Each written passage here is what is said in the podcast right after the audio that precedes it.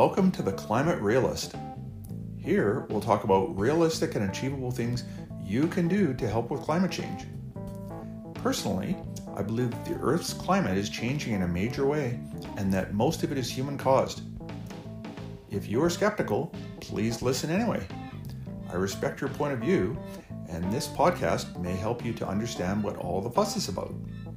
At the very least, you'll hear a lot of ways to save money.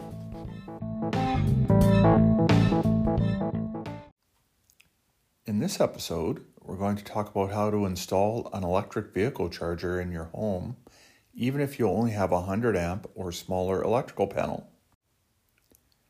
Let's say that you live in a single family home that was built somewhere between the 1960s and now.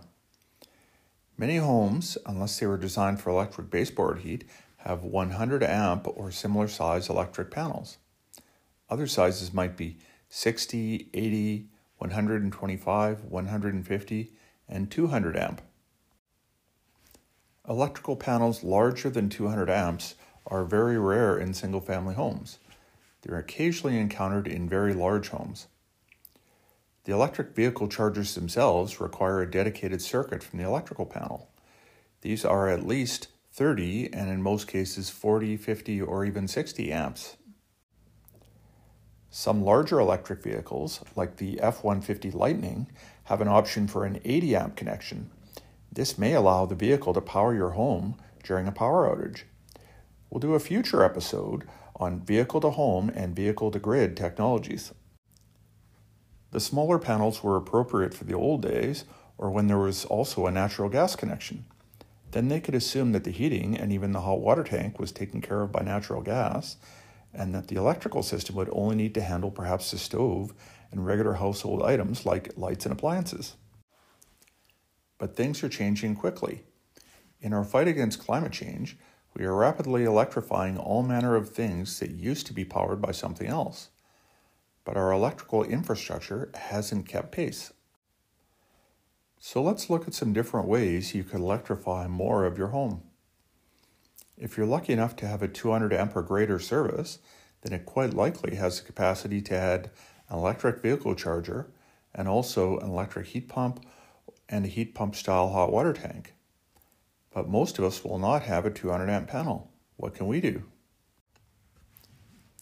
If you have a smaller electric panel, say 60, 80, or 100 amp, you could upgrade the panel. Sounds simple, but it's not. The conductors coming into your house from the power pole or electrical box down the street will almost certainly need to be upgraded as well. And this often means that the transformer has to be replaced. While the new electrical panel itself is not that expensive, there's a lot of labor involved in replacing it. By the time your panel is being upgraded, your wallet may be a few thousand dollars lighter. This can also take months or more. If everyone tried to upgrade their electrical service at the same time, the local power line would simply not be able to handle it, and you might be put on a waiting list that could stretch out for months or years. So, if you're going to upgrade your electrical, it's best to get right on it. My advice is to get a reliable electrical contractor to help you out with this. If you have a 200 amp panel with some circuits available on it, then you're probably going to be in pretty good shape.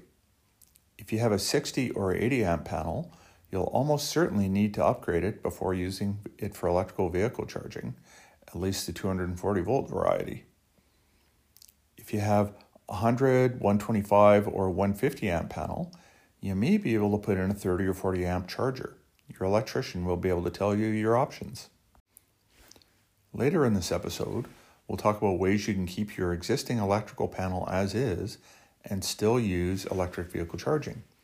There are special products available for this purpose. Please don't attempt any of this yourself. Electrical work can be dangerous.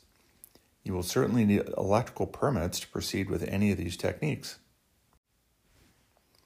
The first step is always to contact a licensed electrician and have them come out to your home to evaluate your existing electrical service and the load on it. They will also look at the conductors coming into your home. So let's talk about a little history of how electrical panels came to be sized the way they are and about how the load is calculated. When houses were initially electrified, perhaps through the 1930s, the electrical panels would be very small and would have a very limited number of circuits. Wires would be strung and routed through the house using a technique called knob and tube. This system is not allowed anymore. If you have any knob and tube wiring, you'll likely need to get it all replaced. North American homes use a system called Edison three wire, which is a split 120 volt 240 volt system. It's 120 volts between either of the hot conductors and neutral or ground, and 240 volts between the two hot conductors. It's still an option to use a standard household electrical outlet of 15 amps at 120 volts to charge an electric vehicle. But this is extremely slow, and even charging overnight could barely get you enough range for a daily commute. If you want to charge your vehicle from near empty to full, it would probably take several days. In Europe, most systems are 240 volt. There is no 120 volt available. Because 240 volt has twice the power capacity of 120 volts for a given amperage, our European friends will be much more likely to just plug their electric vehicles into any electrical socket overnight. Three phase power is also available in many houses in Europe, where it is nearly unheard of for North American residences. So, back to upgrading your electrical service. Let's start out at the power pole and work in there will be a transformer on a power pole nearby or a power box nearby.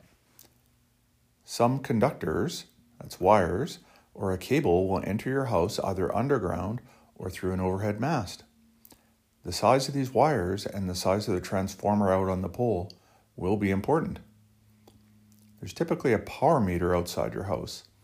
Some of these meters are capable of net metering, which allows you to sell power back to the grid.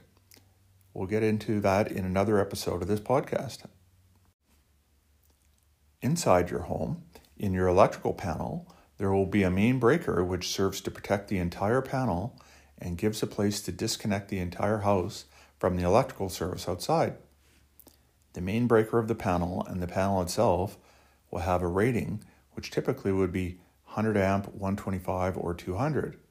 For older homes, it may be 60 or 80 amp. The size will be clearly marked on the main breaker. In the panel, from the main breaker, there are bus bars that allow individual circuits to be snapped or screwed in to connect them. A typical panel will have a variety of breakers for different circuits in the house. Are there any open spaces in your electrical panel? You will need at least two open spaces for a 240 volt EV charger. Often there's only one or more often there's no available spaces for breakers. So adding any additional circuits becomes impractical without replacing the entire electrical panel with a larger one. In some cases, your electrician may find that the conductors coming into your house and the breaker size itself is suitable, but the panel is simply full. In this case, you may be able to replace the panel with a larger model of the same brand. Realistically, before you could add an EV charger or a new heat pump, you may need to upgrade your electrical service. All this can be quite expensive and time consuming. Oversimplifying a bit, but here's a few rules of thumb. If you have a 60 amp electrical panel, you essentially can't do any more electrification of your home without completely replacing it and everything that connects it to the grid. Even your mast outside would probably need to be replaced with a larger one. If you have a 100 amp electrical panel, then an electrician may be able to safely add a lower capacity EV charger, depending on what other loads are in your house. This is a job for professionals. If your home has a 200 amp electrical panel, then it's probably going to have the capacity to add a medium capacity EV charger and perhaps a heat pump. As the demand and mandates for more electrification kicks in, it will become more difficult to upgrade electrical panels and infrastructure. The utilities may talk a good game, but the reality is that most are woefully unprepared for the onslaught of electric vehicle chargers and heat pumps that are coming in the next few years. Imagine your consternation if you go to buy a new car in the year 2035 and find that the only cars the dealers are able to sell are electric, and your house doesn't have the capacity to charge this electric car. Instead of being able to charge it overnight in your nice two car garage or outside, you'd be forced to go to public chargers, leave your car for a few hours, and then go retrieve it. Where are these chargers compared to your house? Well, probably a long way away. I hope you like walking or have a scooter. Another thing to keep in mind for years 2035 and beyond is that your local gas station may not exist anymore. As more and more vehicles go electric, some gas stations will no longer make financial sense and will close down. While I'm certainly a big fan of electric vehicles and they have their advantages, they also have some significant disadvantages. Fueling up a gas powered car takes just a few minutes at a gas station. Fueling up an electric vehicle with the current technology takes significantly longer even at the most powerful superchargers. And let's face it, those superchargers aren't going to be at your house. 800 volt connections are not available for even most commercial and industrial buildings, much less single family homes.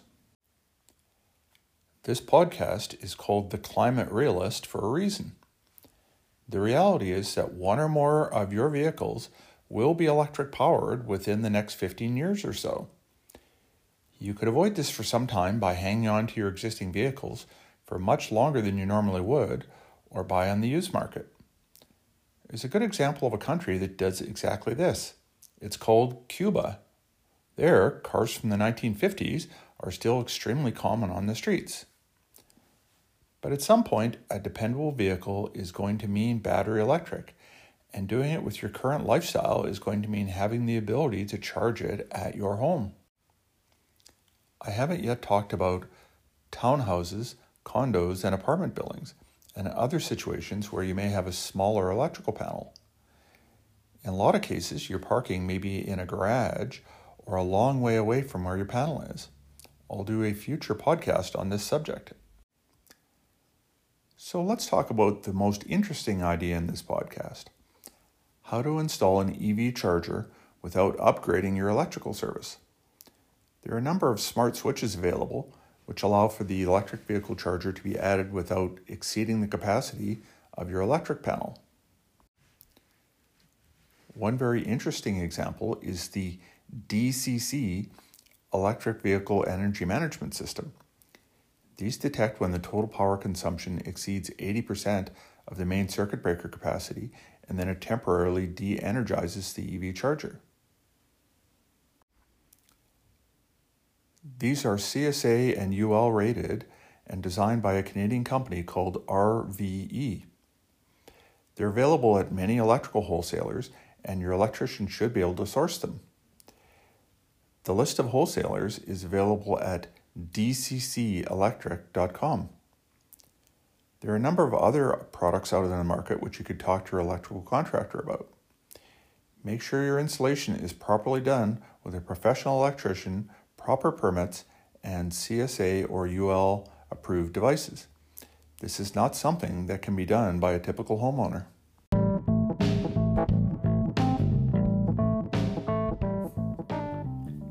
Thanks for listening to this episode of The Climate Realist.